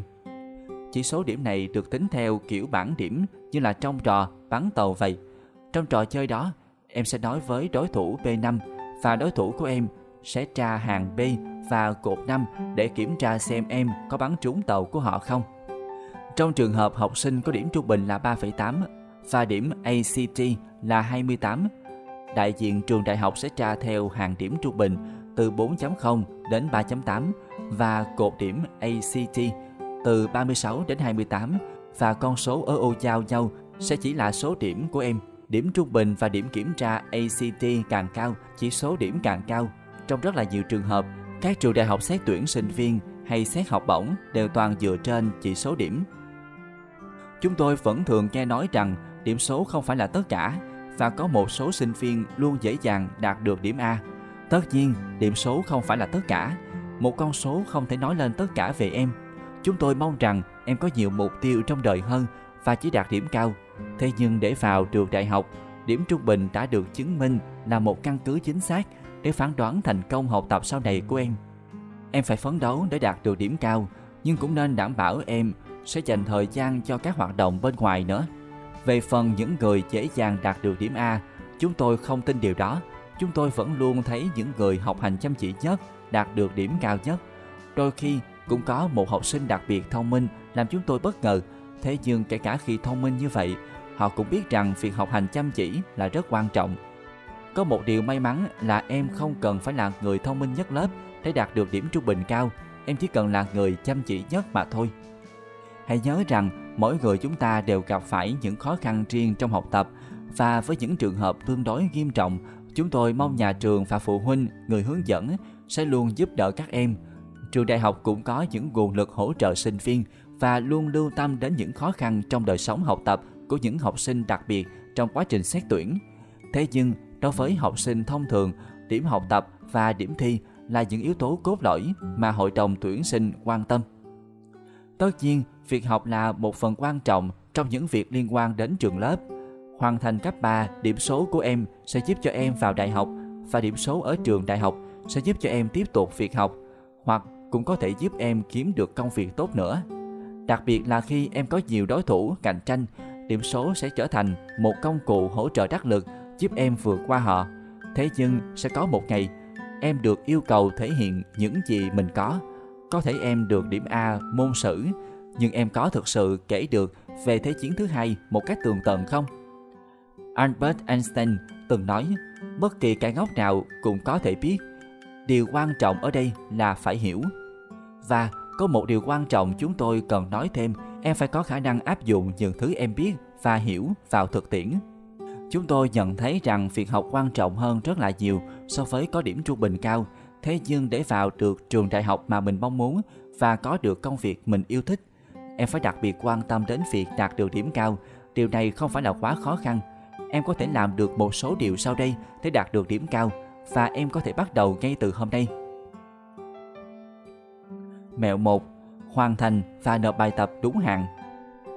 Toàn bộ bài tập, cho dù em nghĩ một bài tập nào đó không có ích gì cho em cũng phải có cái gì đó để nộp. Thầy cô sẽ giúp đỡ em nhiều hơn nếu em không ngừng cố gắng học tập trong lớp và hoàn thành hết các bài tập. Mẹo 2. Nếu có thể, tìm hiểu những thầy cô có kiểu giảng dạy phù hợp với cách học của em. Cứ hỏi thăm những học sinh khác ở trường về những thầy cô họ từng học. Em có thích những thầy cô hay là tổ chức hoạt động nhóm và thuyết trình bằng hình ảnh không? Hay là thích những người giảng bài để em ghi chép hơn? Chúng tôi biết rằng ở cấp 2 và cấp 3, em có rất ít lựa chọn. Có khi một môn học chỉ có mỗi một giáo viên và em không được lựa chọn gì cả. Thế nhưng vẫn có những lúc em được quyền chọn. Khi đó, hãy đảm bảo em đã tìm hiểu kỹ càng. Mẹo 3. Như chúng tôi đã nói trong những chương trước, nhớ lên lịch cho thời gian làm bài về nhà mỗi ngày. Nếu em chưa làm việc này lúc lập thời gian biểu hàng tuần như chúng tôi đã hướng dẫn ở mẫu đối thoại 3, em nên mở lại trang đó và làm ngay. Nhớ chừa cho mình đủ thời gian. Em có thể bắt đầu với 2 tiếng mỗi ngày, và nếu em hoàn thành sớm thì càng tốt nhé. Thế nhưng hầu như em sẽ luôn cần khoảng 2 tiếng để làm bài tập và đọc bài trước cho ngày hôm sau. Thực tế là chúng tôi từng có những bài tập mất hơn 2 tiếng mới làm xong. Vậy nên mỗi tuần hãy sẵn sàng điều chỉnh thời gian biểu của mình cho phù hợp với thời khóa biểu nhé. Mẹo 4. Đừng sợ những môn học khó nhằn. Chúng tôi vẫn nhớ cụm từ những môn học khó nhằn. Em biết những thầy cô nào dễ cho điểm A và những ai sẽ thử thách khả năng của mình. Đó là một tình trạng khó xử. Em muốn được thử thách, nhưng em cũng muốn đạt điểm trung bình cao. Lời khuyên của chúng tôi là thế này: hãy chọn những môn học thử thách khả năng của em. Những môn học dễ xơi có thể sẽ mang đến cho em điểm trung bình cao, nhưng về lâu về dài sẽ khiến cho em phải hối hận. Những trường đại học có tỷ lệ chọi cao nhất sẽ nhìn vào học bạ của em và đánh giá điểm trung bình dựa trên những môn học em chọn. Vậy nên đừng ngại thử thách chính mình. Đúng là em sẽ khó đạt được điểm trung bình cao hơn, nhưng em sẽ học được nhiều hơn. Nên hãy cứ tin tưởng vào chính khả năng của mình. Nếu cần thiết, hãy nhờ gia đình, bạn bè, những học sinh khác hay là giáo viên dạy kèm giúp đỡ cho. Đạt điểm tốt không chỉ mang đến điểm trung bình cao, nó còn giúp em giành được lòng tin của những người xung quanh em nữa. Em có thể coi lòng tin như tài khoản ngân hàng. Đến tuổi này, em hẳn là đã có chút ít kinh nghiệm về tài khoản ngân hàng rồi. Em luôn muốn gửi vào nhiều hơn rút ra, đúng không nào? Nếu không thì những điều tồi tệ sẽ xảy ra, như là phí tổn chẳng hạn, phí tổn cực lớn. Dù không nhận ra, nhưng mà em vẫn có một tài khoản lòng tin nơi bố mẹ. Khi hứa hẹn làm một điều gì đó và thực sự làm điều đó, em đang gửi tiền vào tài khoản lòng tin. Nếu em giữ lời, nếu em học hành chăm chỉ và mang điểm cao về nhà, em đang gửi thêm vào tài khoản lòng tin của mình. Và khi những khoản gửi này lớn dần, em sẽ thấy bố mẹ càng ngày càng tin tưởng em hơn. Ngược lại, nếu em thô lỗ, nếu em tỏ ra bất kính, em nói dối và không giữ lời, em đang rút bớt lòng tin ra. Em sẽ phải trả phí. Tất nhiên khoản phí này sẽ không là tiền bạc, nhưng đó có thể xuất hiện dưới dạng chờ giới nghiêm sớm hơn hoặc là mất đi những quyền lợi mình đáng có. Chuyện phụ huynh, người hướng dẫn hỏi thăm em là rất bình thường. Thế nhưng khi em vào cấp 3, cứ thử đạt điểm A và B liên tục suốt một năm xem. Em sẽ thấy lòng tin của họ dành cho em nhiều đến đâu. Điểm tốt sẽ mang đến cho em sự tự do đáng kể với phụ huynh, người hướng dẫn, bởi vì họ tin em. Điều cuối cùng chúng tôi muốn nhắc tới trong phần này là tầm quan trọng của sự trung thực. Trong đời không có gì đáng để mà em dùng danh từ người trung thực của mình để đánh đổi đâu, kể cả là điểm cao ở tuổi các em. Gian lận trong học tập luôn luôn là sai trái, tuy nhiên chúng tôi hiểu độ cám dỗ của nó. Là anh em sinh đôi y hệt nhau, đã vài lần chúng tôi muốn chép bài của nhau, hay thậm chí là đổi quần áo cho nhau để đi thi giùm nhau. Không ai thoát khỏi sức cám dỗ của việc gian lận cả, và có những lúc em sẽ thực hiện nó trót lọt và dễ dàng. Nhiều năm trước, có một thầy trưởng khoa ở trường đại học Vanderbilt tên là Madison Sarath từng nói với sinh viên: "Hôm nay tôi sẽ cho các em 2 bài kiểm tra, một bài về lượng giác và một bài về tính trung thực. Tôi hy vọng các em sẽ vượt qua cả 2 bài thi này. Thế nhưng nếu bắt buộc phải bỏ một bài, tôi sẽ bỏ lượng giác. Bởi trên thế giới này có rất là nhiều người tốt không thể đổ bài kiểm tra lượng giác. Thế nhưng không có ai tốt mà lại không đậu bài kiểm tra trung thực cả." Đừng ngại bảo vệ lẽ phải. Nếu thấy có ai đó gian lận, em có trách nhiệm báo cáo lại một cách phù hợp. Gian lận chẳng tốt cho ai cả. Học hỏi. Kelsey học cùng khóa với chúng tôi suốt những năm cấp 3 và cấp 2. Kelsey khá nổi tiếng theo cách riêng. Cô ấy xinh xắn, yêu gia đình, yêu cộng đồng, yêu trường lớp và thích vẽ tranh. Cô ấy là một học sinh giỏi toàn diện và luôn có mục tiêu rõ ràng. Điểm của Kelsey cũng rất cao nữa. Cô ấy rất thân thiết với thầy cô và luôn chú trọng việc hoàn thành bài tập trước khi làm bất cứ điều gì khác. Rất nhiều lần chúng tôi từng gọi cho Kelsey để mà lên một kế hoạch nào đó, và cô ấy trả lời: "Phải 6 giờ rưỡi tôi mới làm bài tập và ăn tối xong, nên chúng ta hẹn nhau 7 giờ nhé." Ấn tượng hơn là chúng tôi biết được cô ấy nói thế không phải là vì bố mẹ cô ấy bảo phải làm như vậy. Cô ấy hiểu rằng bố mẹ ủng hộ cô ấy đi chơi với bạn bè vì họ đã thấy rõ cô đã bỏ nhiều thời gian cho bài tập và gia đình trước đó rồi. Suốt những năm cấp 3, Kelsey liên tục đạt điểm cao, thế nên cô cũng hay giúp đỡ bạn bè. Cô ấy là một tấm gương tốt. Khi học xong cấp 3, Kelsey biết mình sẽ dễ dàng vào được đại học. Cô ấy nộp đơn vào một vài học viện và tất cả đều chấp thuận đơn nhập học cũng như xét duyệt học bổng cho cô ấy. Cô ấy đã được tưởng thưởng xứng đáng nhờ sự chăm chỉ của mình. Câu chuyện của Kelsey thật phi thường, thế nhưng không để ý em sẽ không biết được đâu. Cô ấy chưa bao giờ là trung tâm của sự chú ý, mà cô ấy cũng chẳng muốn như thế. Từ khi còn nhỏ, có thể là từ hồi lớp 7, Kelsey biết rằng Để có thật nhiều sự lựa chọn, cô ấy cần có những con điểm nhất định. Câu chuyện của Kelsey nghe thì đơn giản, thế nhưng điều đó không có nghĩa là cô ấy không gặp những trở ngại. Thực tế là để duy trì điểm trung bình cao, cô ấy đã phải bỏ ra rất là nhiều đêm căng thẳng để giải một bài toán khó, để hoàn thành một bản báo cáo hay là một dự án, và còn cả những vụ cãi vã trong gia đình cũng như là với bạn bè mà tất cả chúng ta đều phải trải qua nữa. Có nhiều lúc cô ấy đã phải bật khóc và phụ huynh, người hướng dẫn của cô ấy đã phải can thiệp giúp đỡ. Thế nhưng cuối cùng, lòng quyết tâm và sự trung thực đã giúp cho Kelsey trở thành con người thành công như hôm nay. Suy ngẫm, dành thời gian suy nghĩ về những câu hỏi sau đây. Sau đó, với sự giúp đỡ của phụ huynh, người hướng dẫn, hãy điền câu trả lời của mình vào khoảng trống cho sẵn. Em có thể duy trì điểm trung bình cao hơn 3,5 được không? Em cần những gì để đạt đến mục tiêu đó? Em làm bài tập vào khoảng thời gian nào và ở nơi nào là hiệu quả nhất? Những khóa học nào em quan tâm nhất? Em gặp phụ huynh, người hướng dẫn để xem lại điểm số và thói quen học tập của mình bao lâu một lần? Liệu trường của em có cung cấp công cụ hỗ trợ trên mạng nào để giúp quá trình này dễ dàng hơn không? Ví dụ, em có thể dùng trang này để tham khảo khi điền bảng theo dõi điểm trung bình ở trang tiếp theo. Lớp 6, quý 1, điểm trung bình 3.7, điểm trung bình tổng 3.7. Quý 2, điểm trung bình 3.8, điểm trung bình tổng 3.75. Quý 3, điểm trung bình 3.9, điểm trung bình tổng 3.8. Quý 4, điểm trung bình 4.0, điểm trung bình tổng 3.85. Lớp 7, quý 1, điểm trung bình 3.8, điểm trung bình tổng 3.8. Quý 2, điểm trung bình 4.0, điểm trung bình tổng là 3.9. Quý 3, điểm trung bình là 3.7, điểm trung bình tổng là 3.83. Quý 4, điểm trung bình là 3.6, điểm trung bình tổng là 3.78. Cứ lần lượt tiếp tục như thế cho lớp 8, lớp 9, lớp 10, lớp 11 và lớp 12. Hành động. Điểm trung bình là cực kỳ quan trọng để thành công trong học tập. Vậy nên em cần phải thường xuyên theo dõi nó. Cứ mỗi 3 tháng một lần, em nên ghi lại điểm trung bình hiện tại của mình và điểm trung bình tổng kết, trung bình chung của tất cả điểm trung bình. Hãy nhớ, dù tốt hay xấu, điểm trung bình tổng kết của em đều phải được tính dựa trên toàn bộ số điểm trong khoảng thời gian học cấp 3 của em, và cũng sẽ là số điểm trường đại học dùng để đánh giá em. Hết phần mẫu đối thoại 4, điểm trung bình. Châm ngôn để suy ngẫm. Khi ở tuổi thiếu niên, tôi bắt đầu làm quen với trường lớp nhờ tìm ra hoạt động ngoài khóa ưa thích, âm nhạc và sân khấu.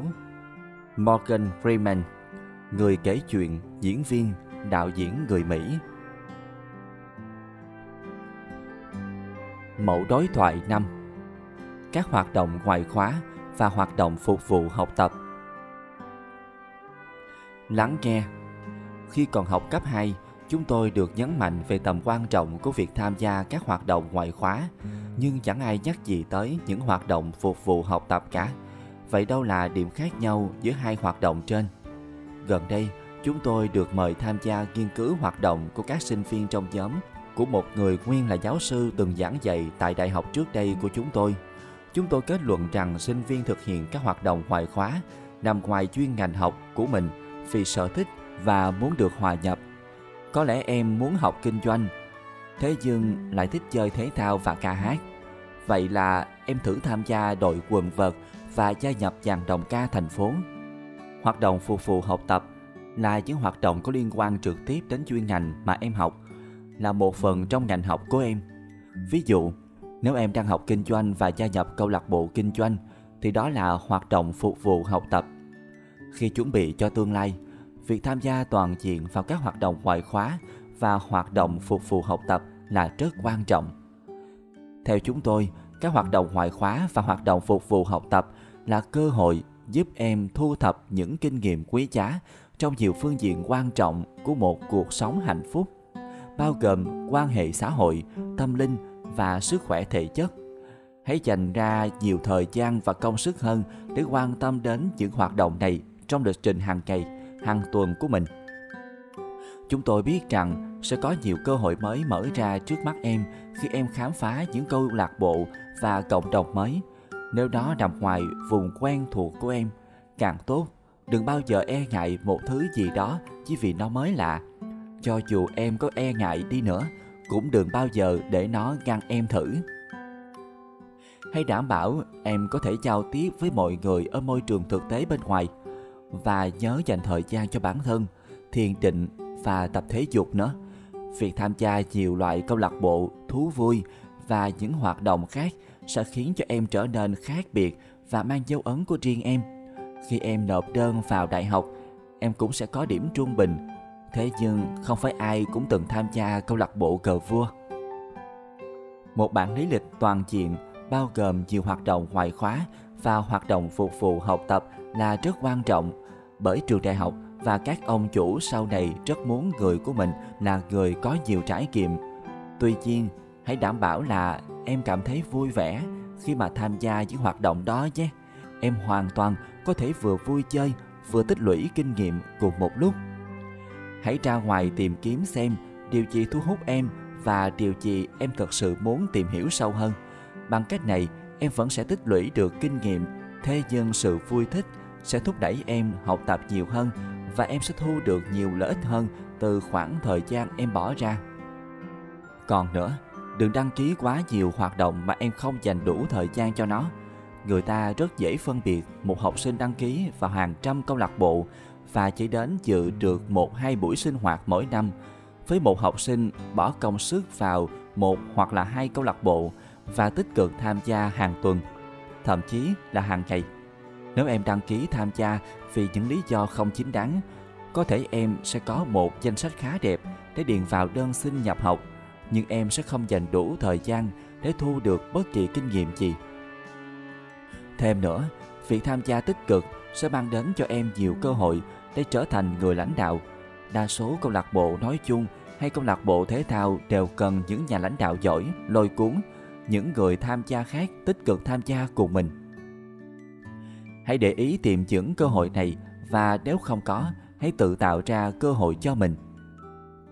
Hãy trở thành nhà lãnh đạo trong lĩnh vực em yêu thích và nếu vẫn chưa có câu lạc bộ chính thức nào cho lĩnh vực đó, hãy tự mình sáng lập.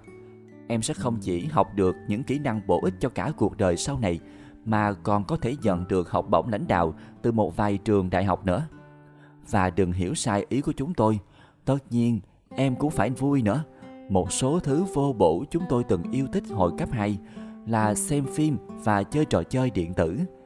Em đã bao giờ bỏ cả một buổi chiều, buổi tối để mà xem hết tất cả các tập của một bộ phim nhiều kỳ hay chỉ để lên cấp trong một trò chơi điện tử chưa? Hoặc có thể em bỏ quá nhiều thời gian quan tâm về mạng xã hội. Cho dù vướng vào trò gì đi nữa, em cũng biết rõ mình nghiện thứ gì và cần kiểm soát thứ gì. Và nếu em không biết, phụ huynh hay là người hướng dẫn của em có thể sẽ liệt kê được vài thứ đấy. Em có thể vui chơi và thu lợi ích cùng một lúc.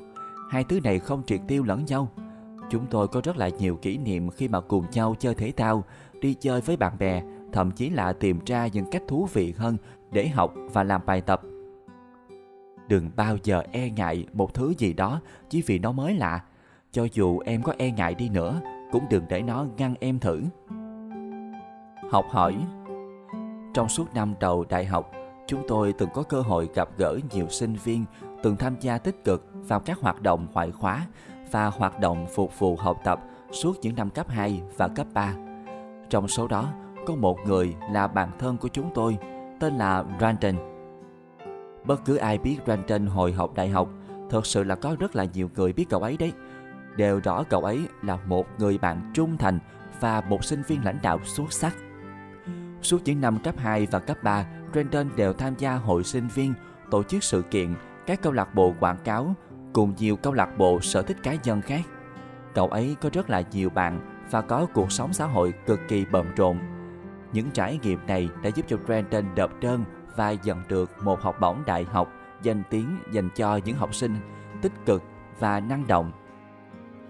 Nói một cách đơn giản, Brandon đã tự trả cho được toàn bộ số tiền học cử nhân của mình chỉ bằng cách làm những gì mà cậu ấy thích, tham gia tích cực vào những hoạt động và sự kiện trong trường học, cũng như khuyến khích những người khác cùng tham gia. Chúng tôi đã thích thú quan sát Brandon suốt những năm đại học bởi động lực và đam mê của cậu ấy dành cho quảng cáo, thiết kế web và bán hàng đã lớn dần trong quá trình học tập, còn những kỹ năng xã hội và lãnh đạo thì phát triển ngoài lớp học, qua học bổng và những hội nhóm sinh viên khác. Điều thú vị nhất ở Brandon là sự tham gia tích cực ấy không chấm dứt khi cậu ấy đã được tưởng thưởng xứng đáng, và cậu ấy vẫn tiếp tục tham gia các hoạt động đó suốt những năm đại học, thậm chí cho đến khi đã trở thành nhà tuyển sinh đại học. Và sự tích cực ấy đã khiến cho cậu trở thành một chuyên gia thành công và đáng kính trọng, được mọi người rất yêu mến. Cho đến tận bây giờ, Brandon vẫn tìm kiếm cơ hội để phát triển nghề nghiệp bản thân. Những thói quen hình thành từ khi còn trẻ, thậm chí là ngày càng bền vững hơn qua thời gian, và đã biến Brandon trở thành một trong những con người thành công và đáng quý trọng nhất chúng tôi được biết. Suy ngẫm. Dành thời gian suy ngẫm những câu hỏi sau đây. Sau đó, với sự giúp đỡ của phụ huynh, người hướng dẫn, hãy điền câu trả lời của mình vào khoảng trống cho sẵn. Em có hứng thú với những hoạt động ngoại khóa nào? Em thích những hoạt động phục vụ học tập nào? Em có sở thích nào không? Liệu là có câu lạc bộ, đội nhóm nào liên quan đến sở thích đó mà em có thể tham gia không? Em đã biết mình muốn học gì ở đại học và suy nghĩ về nghề nghiệp tương lai của mình chưa? Liệu có câu lạc bộ, đội nhóm nào liên quan đến lĩnh vực đó không? Hãy dành thời gian thảo luận với phụ huynh, người hướng dẫn của em về những hoạt động phí thời gian cám dỗ em nhiều nhất. Những hoạt động nào em có thể làm để mà thay thế chúng? Ví dụ, em có thể dùng trang này để tham khảo khi mà điền bản hoạt động ngoại khóa và hoạt động phục vụ học tập ở trang tiếp theo nhé. Hoạt động ngoại khóa.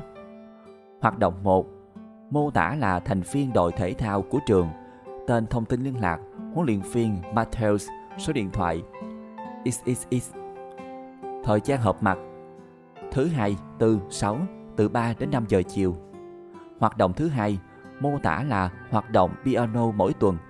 Tên, thông tin liên lạc, Lotry, số điện thoại XXX. Thời gian họp mặt: mỗi thứ 3, 6 giờ 30 phút chiều. Hoạt động phục vụ học tập. Hoạt động 1. Mô tả: luyện tập để mà trở thành một diễn viên. Tên, thông tin liên lạc, thầy Johnson, mjohnson@email.edu. Thời gian họp mặt: thứ 3, 5, từ 3 giờ đến 4 giờ chiều. Hoạt động thứ 2, mô tả là hoạt động phụ đạo cho những môn học khó. Tên, thông tin liên lạc, cô kinzer@email.edu. Thời gian họp mặt: bất cứ lúc nào trong giờ học hoặc hẹn trước. Hành động. Mẫu cho sẵn trong phần này yêu cầu em điền 2 hoạt động ngoại khóa và 2 hoạt động phục vụ học tập phù hợp với sở thích của em. Những hoạt động này có thể bao gồm các câu lạc bộ, sở thích, tổ chức, chuyên môn, v.v. Hãy dành chút thời gian điền vào những hoạt động em đang tham gia và hoặc muốn tham gia. Viết một đoạn ngắn để miêu tả hoạt động đó, tên và thông tin liên lạc của người quản lý và danh sách thời gian họp mặt để điền vào thời gian biểu hàng tuần.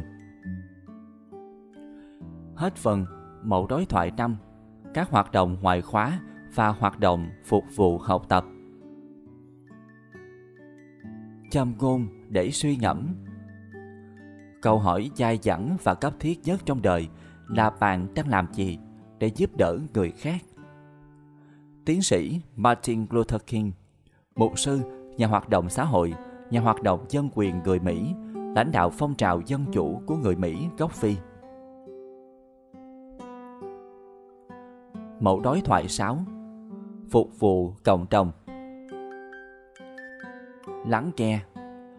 Vài thập kỷ trước đây, trong cuộc thảm sát Holocaust, hồi Thế chiến thứ 2, một trong những người hùng trong lòng chúng tôi, Victor Brandt, bị giam giữ và bỏ đói. Ông là một nô lệ lao động trong trại tập trung. Em phải biết rằng Brandt rất tài hoa. Ông từng học cả thần kinh học và tâm thần học ở Vienna, Áo. Thế nhưng đối với đám người giam giữ ông, điều đó không quan trọng bằng việc ông là người Do Thái.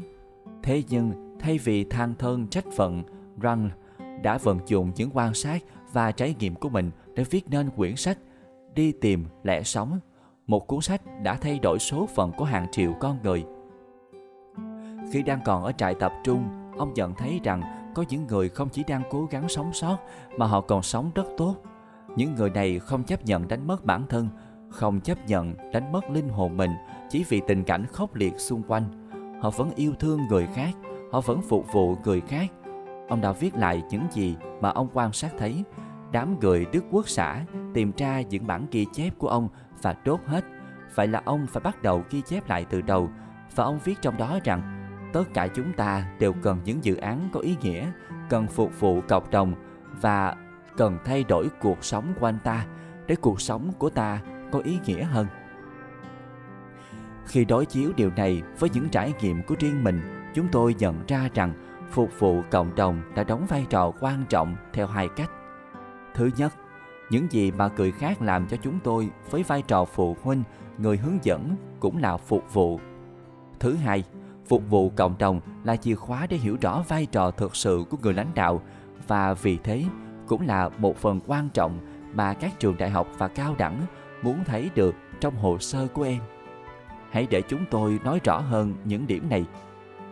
Ở trường đại học có một khái niệm được gọi là tư duy nhóm, nhân quả hay thiền định. Cho dù em gọi đó là gì đi nữa thì suy nghĩ tích cực hay là gieo chân nào gặt quả nấy và cầu gì được nấy vẫn có tác dụng rất lớn. Chúng tôi tin tưởng vững chắc rằng em phải nhận ra những gì mà người khác làm cho em và thể hiện lòng biết ơn xứng đáng, và cùng lúc đó phải tìm cách để mà làm gì đó cho những người xung quanh mình. Trả ơn bằng cách cho đi, hãy dùng những tài năng mình có được và tìm cách giúp đỡ mọi người. Một giảng viên của chúng tôi hồi đại học, và có lẽ cũng là một trong những người hướng dẫn có sức ảnh hưởng lớn nhất đến cuộc đời của chúng tôi, là thầy Linh. Trong một buổi học với thầy Linh, chúng tôi tham gia một hoạt động mà chúng tôi gọi là viết một bản tuyên ngôn nhiệm vụ cá nhân. Nếu em dành thời gian để hoàn thành bản tuyên ngôn nhiệm vụ cá nhân, em sẽ thấy đó thực sự là một hoạt động tự vấn tâm hồn và suy xét nội tâm sâu sắc. Bởi bản tuyên ngôn này đóng vai trò như là một lời tuyên bố hay là một loạt lời tuyên bố định nghĩa nhiệm vụ của cuộc đời em. Một bản tuyên ngôn nhiệm vụ sẽ thể hiện được con người của em muốn trở thành, điều em muốn làm và những phẩm chất giúp em đạt đến mục tiêu đó. Đó là khẩu hiệu của riêng em. Lấy ví dụ, đây có thể là một phần trong tuyên ngôn nhiệm vụ cá nhân của em. Tôi tốt bụng và tôn trọng những người quanh tôi bằng cách công nhận giá trị và tài năng của từng người. Hành động của tôi phù hợp với niềm tin của tôi. Tôi không yêu cầu người khác thay đổi để mình được hạnh phúc. Tôi muốn chính mình thay đổi như mình cần. Khi em lớn lên, bản tuyên ngôn nhiệm vụ cá nhân cũng sẽ đi cùng em. Sean Covey đã viết trong cuốn sách 7 thói quen của bạn trẻ thành đạt. Bản tuyên ngôn nhiệm vụ cá nhân giống như là một cái cây cắm rễ thật sâu vậy. Nó chắc chắn và chẳng chạy đi đâu cả, thế nhưng nó cũng đang sống và lớn dần lên từng ngày. Đứng vững như là một cái cây với bộ rễ cắm sâu xuống đất sẽ giúp em vượt qua tất cả những bão tố trong cuộc đời. Có thể em đã nhận ra cuộc sống này chẳng lúc nào yên ổn cả. Cứ thử nghĩ mà xem, con người rất hay thay đổi. Bạn trai em phút trước còn yêu em thấm thiết, phút sau đã rời bỏ em. Hôm trước em còn là bạn thân của ai đó, hôm sau họ đã nói xấu sau lưng của em. Cho dù mọi thứ xung quanh em đều thay đổi, bản tuyên ngôn nhiệm vụ cá nhân sẽ là cái cây cắm rễ sâu đến mức không bao giờ chuyển dời. Em có thể đối phó với mọi thay đổi nếu có một cột trụ vững vàng để vịn vào. Trong lớp, chúng tôi bắt đầu việc viết bản tuyên ngôn nhiệm vụ cá nhân bằng cách thảo luận ý nghĩa thực sự của tinh thần lãnh đạo. Trong suốt cuộc thảo luận, nhiều sinh viên đã đưa ra những phẩm chất đúng đắn và cần phải có của một nhà lãnh đạo: khả năng truyền cảm hứng, hoàn thành công việc, dẫn dắt, v.v. Thế nhưng, cuộc thảo luận nhanh chóng đi đến kết thúc rằng phục vụ cộng đồng là một thành tố có tính quyết định của tinh thần lãnh đạo. Khi thầy Linh chia sẻ tuyên ngôn nhiệm vụ cá nhân của mình, chúng tôi đều cảm nhận được sức mạnh của nó. Bản tuyên ngôn chân thành, thẳng thắn và đầy vị tha. Tuyên ngôn của thầy Linh đại khái như thế này: Tôi sẽ dành trọn đời mình để giúp mọi người đạt đến tiềm năng của họ. Một tuyên ngôn phục vụ và lãnh đạo mới tuyệt vời làm sao nếu em có thể hiểu được khái niệm này ngay từ bây giờ, khi còn nhỏ tuổi, thì em thực sự sẽ có một cuộc sống thành công về sau này. Phục vụ cộng đồng là rất quan trọng, và những cách phục vụ như chúng tôi đã đề cập tới là quan trọng nhất. Tuy nhiên, có thể em sẽ cần phải tìm hiểu nhiều cơ hội phục vụ cộng đồng khác nhau để làm nổi bật bản lý lịch và đơn xin nhập học của mình, thậm chí là để tốt nghiệp, bởi có những trường đòi hỏi một số giờ phục vụ cộng đồng nhất định. Khi đã sẵn sàng nộp đơn vào đại học, em sẽ thấy quy trình ứng tuyển gần như luôn luôn yêu cầu em phải viết vài bài tiểu luận. Quá trình phục vụ cộng đồng của em sẽ đóng góp vào việc giúp em viết nên những bài luận hay. Bởi qua những hoạt động đó, em đã học được rất là nhiều về bản thân mình. Khi viết đơn xin nhập học, chúng tôi đã từng nghĩ mình chỉ cần liệt kê những gì có liên quan đến phục vụ cộng đồng là được rồi, cho dù mình có trực tiếp tham gia hay là không. Lấy ví dụ, bố chúng tôi từng được thay tim, và vì thế câu chuyện của ông được dùng để quảng bá rất nhiều ở Utah, đặc biệt là bởi vì thời điểm đó Hoa hậu Utah đã đang tuyên truyền hiến nội tạng. Chúng tôi được dự vài sự kiện và thậm chí còn có cơ hội lên phát biểu một lần. Chúng tôi hoàn toàn có thể viết mình đã từng là diễn giả chính trong buổi tuyên truyền hiến tạng. Thế nhưng sự trung thực là rất quan trọng. Nếu em nói mình từng trợ giúp cho một sự kiện, thì điều đó hoàn toàn khác với việc nói rằng em đã từng là diễn giả trong buổi tuyên truyền hiến tặng. Nếu em muốn ủng hộ một lý tưởng nào đó, ví dụ như việc hiến tặng như nêu trên chẳng hạn, thì hãy ra ngoài và bắt đầu dấn thân. Hãy trở thành nhà lãnh đạo ở trường, tổ chức các chiến dịch và gây quỹ. Việc thực sự khao khát được giúp đỡ một kiểu người, nhóm người hay lý tưởng nào đó chính là động lực quan trọng nhất để em thực sự phục vụ cộng đồng. Cũng tương tự như các hoạt động ngoại khóa và hoạt động phục vụ học tập, hãy nhớ vui vẻ khi mà phục vụ cộng đồng em nhé. Giúp đỡ người khác sẽ mang đến cho em những trải nghiệm thú vị nhất trong đời, và một lợi ích phụ quan trọng là em cũng đang thu nhặt kinh nghiệm sống nữa. Các nhà đại diện tuyển sinh đại học hiểu ý nghĩa của việc phục vụ cộng đồng đúng nghĩa, cam kết thời gian và khao khát giúp đỡ người khác sẽ là điểm sáng trong hồ sơ của em. Vậy nên, hãy nhớ tập trung vào những việc đó thay vì một vài sự kiện em chỉ hỗ trợ được một lần. Nếu cần tìm giúp các tổ chức phục vụ cộng đồng, hãy nhờ phụ huynh, người hướng dẫn của em. Em sẽ phải ngạc nhiên trước số lượng cơ hội em có ở trường, trong cộng đồng hay thậm chí là ở cấp độ quốc gia và quốc tế. Học hỏi, chúng tôi muốn kể cho em nghe về David, chú của chúng tôi. Chú ấy là một bác sĩ dành cả đời của mình để phục vụ cộng đồng.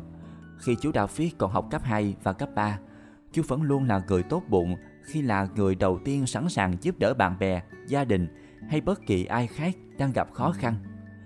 Năm 19 tuổi, chú David quyết định tạm dừng cuộc sống gia đình và học tập thường nhật để mà tham gia tình nguyện nhân đạo trong suốt 2 năm. Chú trải qua 2 năm đó ở Philippines để giúp đỡ mọi người và nhân viên tình nguyện. Chú không được phép sử dụng điện thoại, truy cập Internet hay thậm chí là xem TV. Khi chú David trở về từ Philippines, chú quyết định tiếp tục việc học và dự định vào học trường y. Chú muốn được vào học trường quân y do Không quân Mỹ tài trợ. Chú David học hành rất chăm chỉ, đã được trở thành bác sĩ cấp cứu trong lúc phục vụ như một đại úy không quân và một người đàn ông phải chăm lo cho gia đình. Chú David thật sự là một tấm gương tốt, phục vụ cộng đồng với vai trò tình nguyện viên, tham gia quân đội, làm bác sĩ và là người đàn ông của gia đình. Chú cứu sống người khác mỗi ngày, chú David có được cuộc sống hạnh phúc nhờ chính sự phục vụ của mình. Em có thể tưởng tượng được thế giới của chúng ta sẽ ra sao nếu tất cả chúng ta đều noi gương những người như chú David không? Chú David đã rất thông minh khi đặt ra những mục tiêu cho mình, tận dụng việc tham gia quân đội để trang trải cho việc học. Đừng đánh giá thấp những điều sẽ đến với em khi em coi trọng người khác hơn chính bản thân mình. Suy ngẫm. Dành thời gian suy nghĩ những câu hỏi sau đây. Sau đó, với sự giúp đỡ của phụ huynh, người hướng dẫn, hãy điền câu trả lời của mình vào khoảng trống cho sẵn. em có muốn phục vụ một hay là một nhóm người cụ thể nào không? Em muốn tham gia hay thành lập những câu lạc bộ hay tổ chức nào liên quan đến phục vụ cộng đồng không?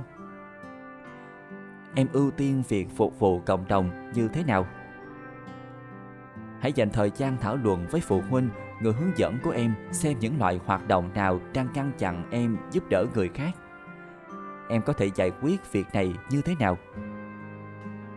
Ví dụ, em có thể dùng trang này để tham khảo khi điền bản hoạt động phục vụ cộng đồng ở trang tiếp theo. Tuyên ngôn nhiệm vụ cá nhân của tôi. Hãy viết tuyên ngôn nhiệm vụ cá nhân của em và để nó ở một chỗ em có thể tiện đọc mỗi ngày. Mỗi ngày trong đời, tôi sẽ chọn cách sống truyền cảm hứng để giúp mọi người đạt đến tiềm năng của họ. Hành động. Giờ là lúc để em viết xuống bản tuyên ngôn nhiệm vụ cá nhân của mình. Hãy nghĩ kỹ về những gì mà em viết. Chúng tôi khuyên em để nó ở chỗ nào em có thể đọc mỗi ngày và cân nhắc những gì đã viết. Hết phần mẫu đối thoại 6, phục vụ cộng đồng.